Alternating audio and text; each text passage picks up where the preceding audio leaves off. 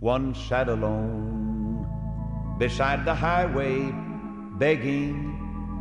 His eyes were blind, the light he could not see. He clutched his old rags and shivered in the shadows. Then Jesus came and bade his darkness flee.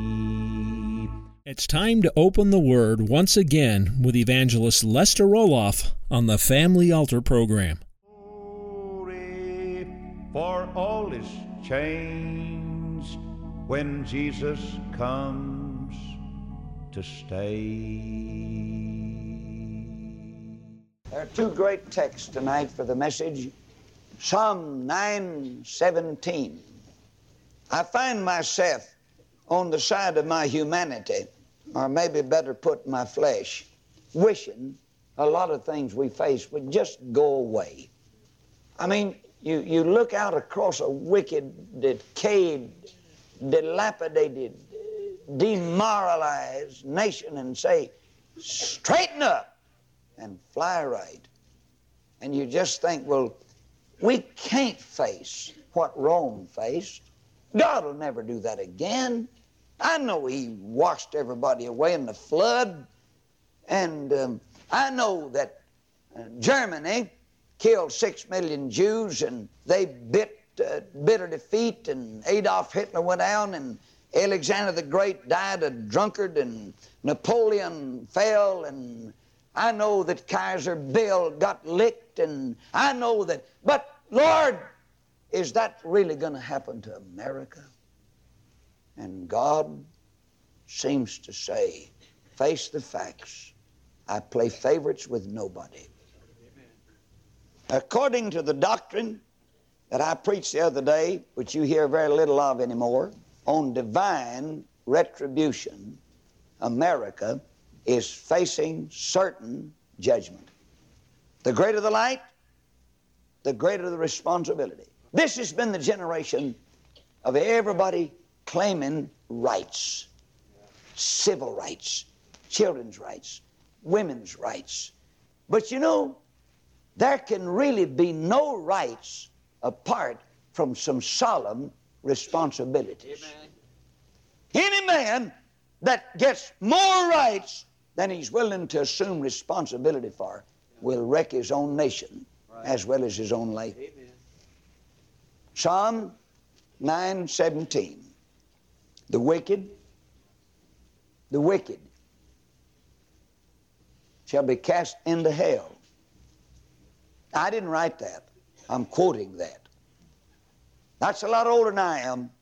You say, how old is that? A couple of hundred years old? Two thousand? No. It's as old as God. See, God said it. And God didn't call me up on the phone and say, now I'm fixing to make a rather drastic statement. Will you approve it? He doesn't need to be approved. And God never did say anything but the truth. And the wicked shall be turned into hell. If you're wicked, you'll go to hell. Everybody that's wicked will go to hell. You say, Do you want your enemies to go to hell? I don't want anybody to go to hell.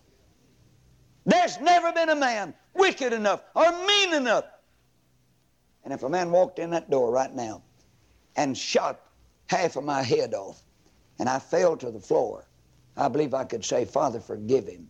For he knows. You say, You think you're that good? No, Jesus is that good. I've got only one thing to do, and that's to be like him. But I'd never say, Lord, drop him in hell. I don't want anybody to go to hell. But I know one thing the Bible said, The wicked shall be cast into hell. But that's not all he said. He had a word for America. And all, that's all of them. That's Rome. That's Germany. That's Greece. That's all, all the nations that forget God. Well, man, that seals our doom.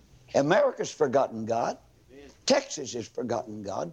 Now, my other verse is found in Proverbs 14, verse 34. 14, verse 34 righteousness exalteth a nation. That's good for a nation, isn't it?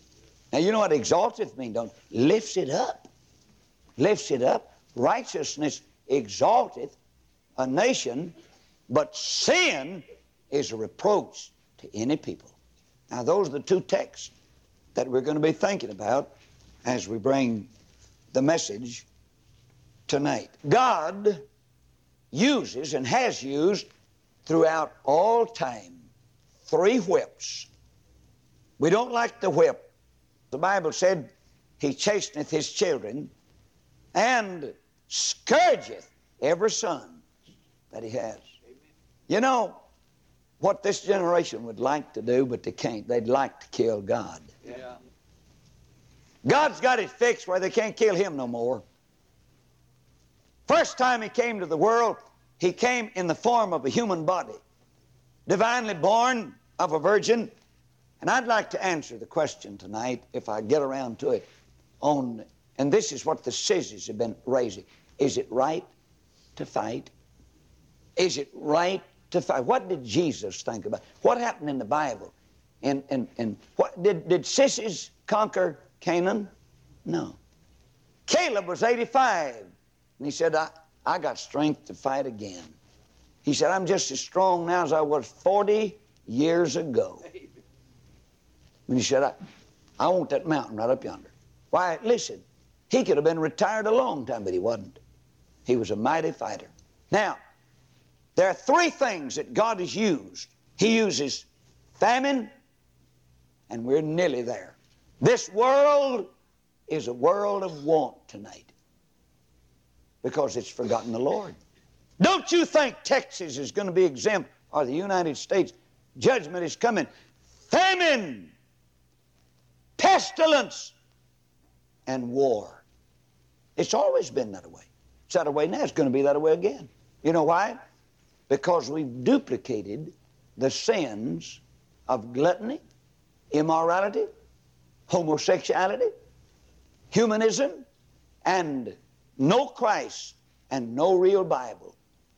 This has been the generation of forgetting God. Now, let me come back to what I started to say a while ago. Man would kill God in the next 24 hours if he could get to him. Because God is against what America's for. Yeah. Amen. If Jesus were to come back to clean up, he'd completely destroy television. He'd wipe it off of the face of the earth. Amen. The three sewer lines would be stopped just like that. Liquor traffic would have to go. Cigarette industry come to a screeching halt. Homosexuals would never be recognized but judged and condemned. You know I'm telling the truth. Amen.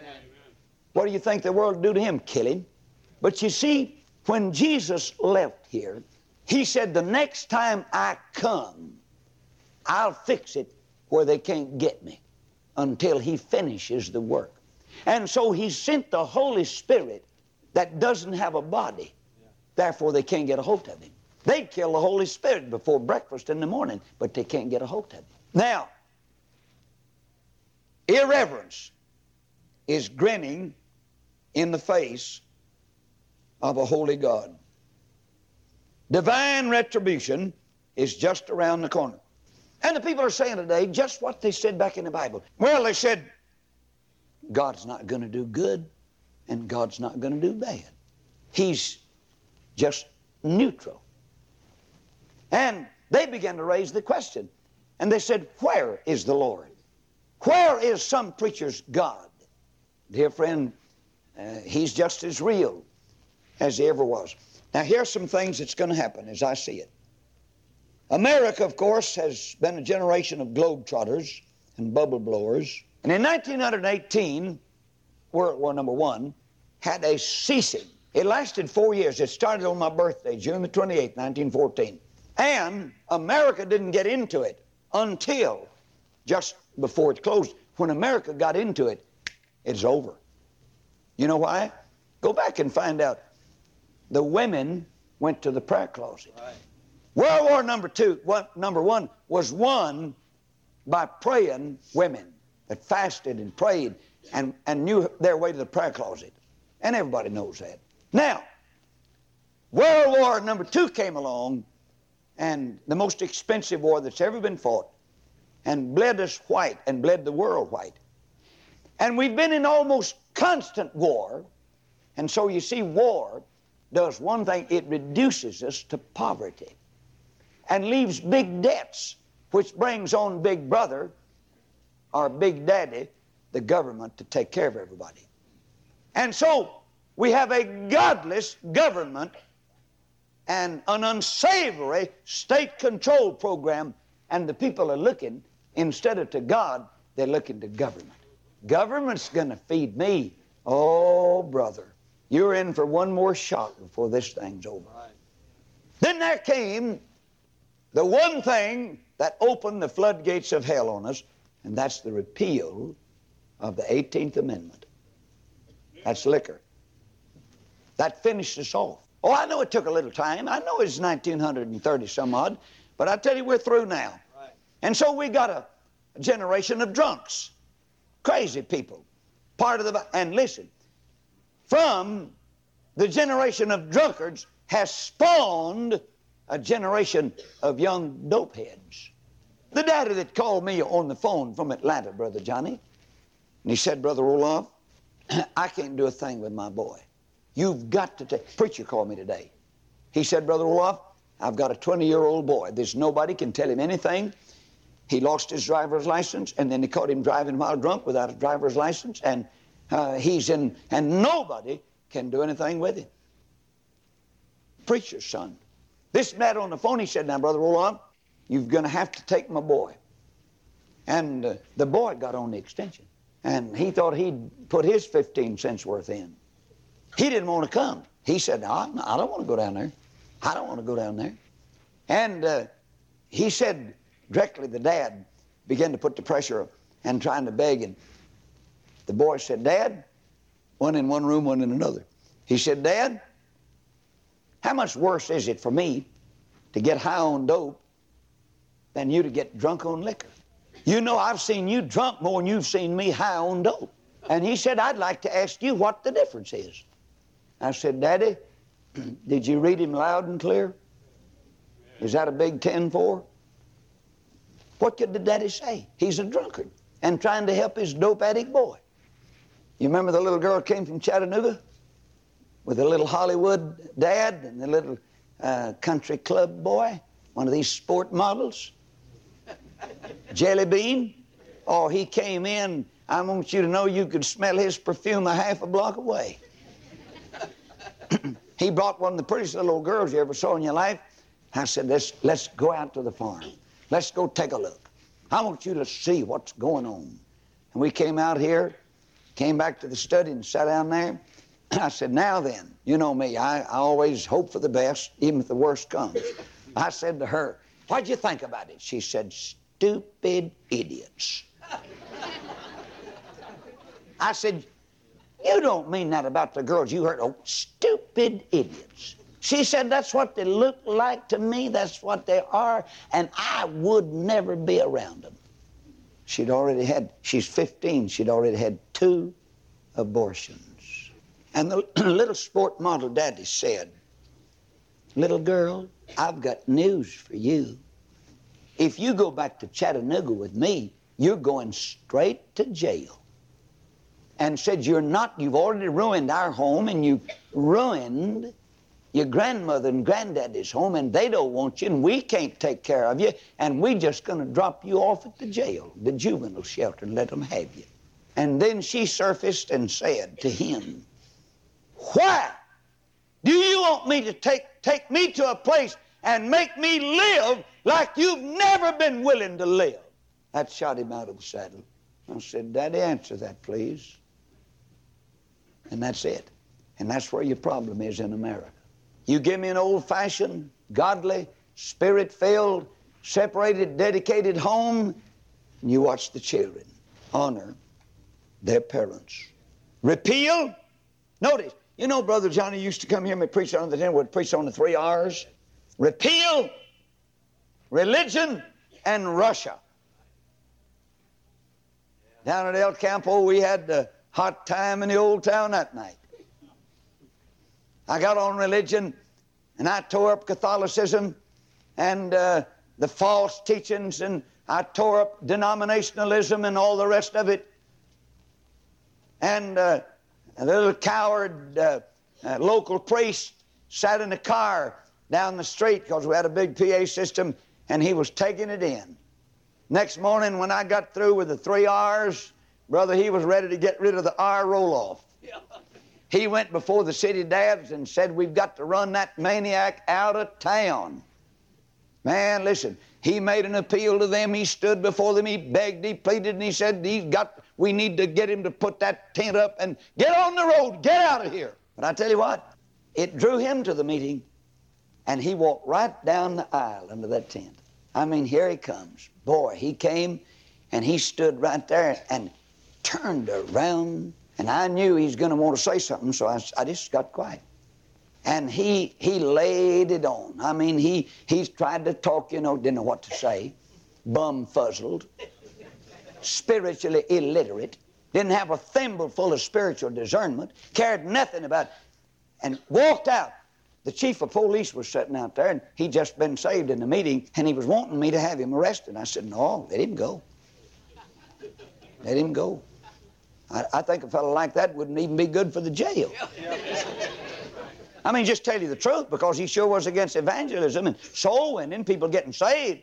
And so uh, he took off down the aisle. There was one little timid couple that got scared and took off after him. You know where he went? To the beer joint. Had to steady his nerves. Had to get a tranquilizer, Pabst, blue ribbon, Pearl. yeah. Blatz or Blitz. There he goes. You know why? He couldn't take condemnation of religion. I didn't talk against Jesus. I didn't talk against the Holy Spirit, the Word of God. I talked against religion without righteousness. And that's what's killing this country.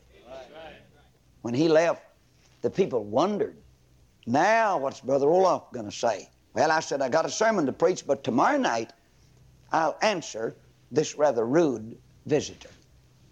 And the next night, the people literally ran races to find a place to sit down. I, I listen. I saw old people get out of old cars and just run and try to get there to find a place to sit. Best advertising I had during the meeting. Ah, listen.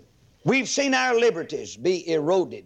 We've seen cigarettes and socialism and dope and the sodomites and a godless government take control and we've seen patriotism go down the tube and we've seen the home ravaged and raped and we've seen Hollywood take over in America.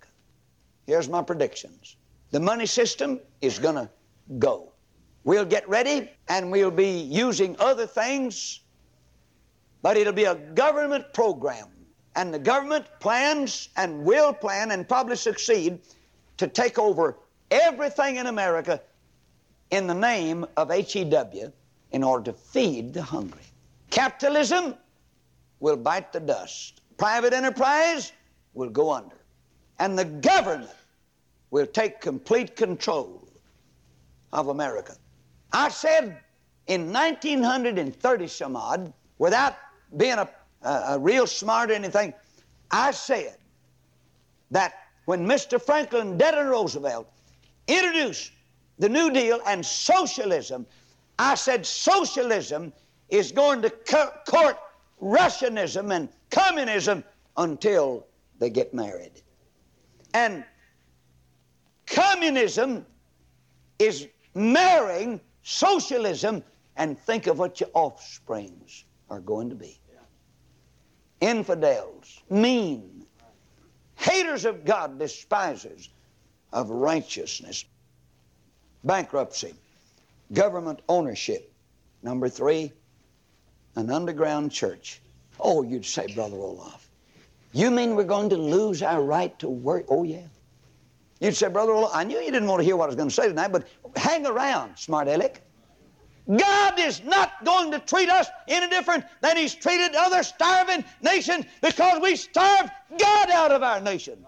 God said, You've asked for it, you're going to get my three whips famine, pestilence, and with pestilence means disease. Oh, the disease. Listen, the hospitals are going to become a joke. Even though we'll have commercial medicine, commercialized hospitals, but they won't have anything to work with. And I know some of you can sit out there and smile and grin like a possum eating briars, but I'll tell you one thing, buddy. The time's going to come when this nation is going to be judged, and we're entering into it right now. Oh, you think it's a dark picture? I'm just simply saying there's one thing that's wrong with America, and that's sin, and sin brings judgment. We can't escape judgment. Say what you will. I wish it could go away, but it, won't unless there would be a genuine revival. And let me tell you something. I see no signs right. of a nationwide revival. None. Right. I've seen one revival, and that's the revival of sin, unrighteousness, immorality, homosexuality. The devil's got the biggest revival going in America has ever had. Why? The nation is crazy in sin. And you're crazy if you take a stand against sin. And yet, when people get in trouble, where do they bring the children? Right down here. Mothers come in here. And uh, I said to the mother, many of them, I, and I love every one of them, and the dads, and I try to be kind. And I said, uh, Mother, she'll have to wear dresses. She don't have any. Well, I said, Lady, I noticed you don't have on a dress. I wish you'd have worn. I don't have any either. But I tell you what they do. They say, Brother Roloff, we won't let that stand in the way of her standing. If you just keep her, I'll sure be glad for her to put on a dress. The standards have been shattered. The girls, the boys, I mean, they, they want to look alike. Co-ed bathrooms and all that kind. Of, That's immoral. I'm not all that good, and I never sprouted any wings. But brother, I don't intend to go to the bathroom with a woman. I just don't want. I, I mean, I'm just not to Listen, I'd hunt me a ditch somewhere. And boys, I want to train you the same way. Your old face ought to get as red as a turkey snout. You walk in. I've made a mistake a time or two. and, and, and went in the wrong one. My fever didn't go down for days. I'm just simply saying, little ladies, be little ladies. Be pure and clean. You might have a husband come by one day and need a good girl. Oh, listen. You know, our time's come and gone, but I've got to answer a question. You reckon Jesus was a fighter? Let me ask you this. When he went to the baptismal waters and he came out with his robes dripping with water, his clothes wet, who showed up at the baptismal service? Mm-hmm. Same one came here tonight, the devil himself. He walked up and said, uh, Wonder if me and you could just sort of meet someplace and have it out. I feel like I want to fight a duel with you. Jesus said, I'd be glad to meet you. Jesus didn't take a bunch of deacons along. He didn't have any pep squad. He didn't have anybody to help him. He just met the devil head on, hit him three times, and his innards fell out. And he drug off through the wilderness trying to heal. Am I right? Right. You say, Ring, why did He's a fighter. I'm not through. Well, this answers your question. Jesus said to Matthew, let's uh, go down to the temple. He said, what you going to do? He said, you wait till I get there. He said, I'm going to clean it out. He walked in there and swept out the trash. Said, get out! Went on down the road a little piece and found Mark. Said, Mark, you better go to the temple with me. Said, what you going to do? He said, we're going to cleanse the temple. Well, he said, you've already put it down. And Matthew said, do what I tell you. Let's go down there. He said, you write it in yours too. And Mark had to put it down. He picked up Dr. Luke a little while later, said, Luke, let's go cleanse the temple, bring your pencil and paper, and I want to put it in the Word of God. He said, Well, Lord, already, t-. he said, Put it down. I'm cleansing the temple. I'm going to get that bunch of hypocrites out of there. And would you believe that he walked on down the road and found Gentle John and said, John, we got a job to do. Get your pencil and paper. Come on, put her down. He said, Lord, you know this will make four times? He said, Get your pencil and paper. And while John was picking up his pencil and paper, Jesus was doing a little whittling. He was doing a little building. He said, Lord, what, what are you making? He said, a whip. He said, a whip? Yes, sir. He said, what you going to do? He said, I'm to cleanse the temple. I'm to drive some people out. Don't kid yourself, Buster. Jesus didn't go in the temple to whip those innocent animals and get them out. He went in there if needs be, to whip the guilty people to get them out. Now, there's always a little tenseness when I come to this part because somebody said, Brother Roloff, you don't believe that Jesus really hit anybody, do you? Huh? Let me say this. I do not think that he had to, but he raised his whip as a symbol of his power, and his word drove them out. But I tell you what I believe about Jesus. I believe if they'd have bucked him, and he said, they said, We're not going by your word, I believe he could have exercised the right because he was going to cleanse the temple.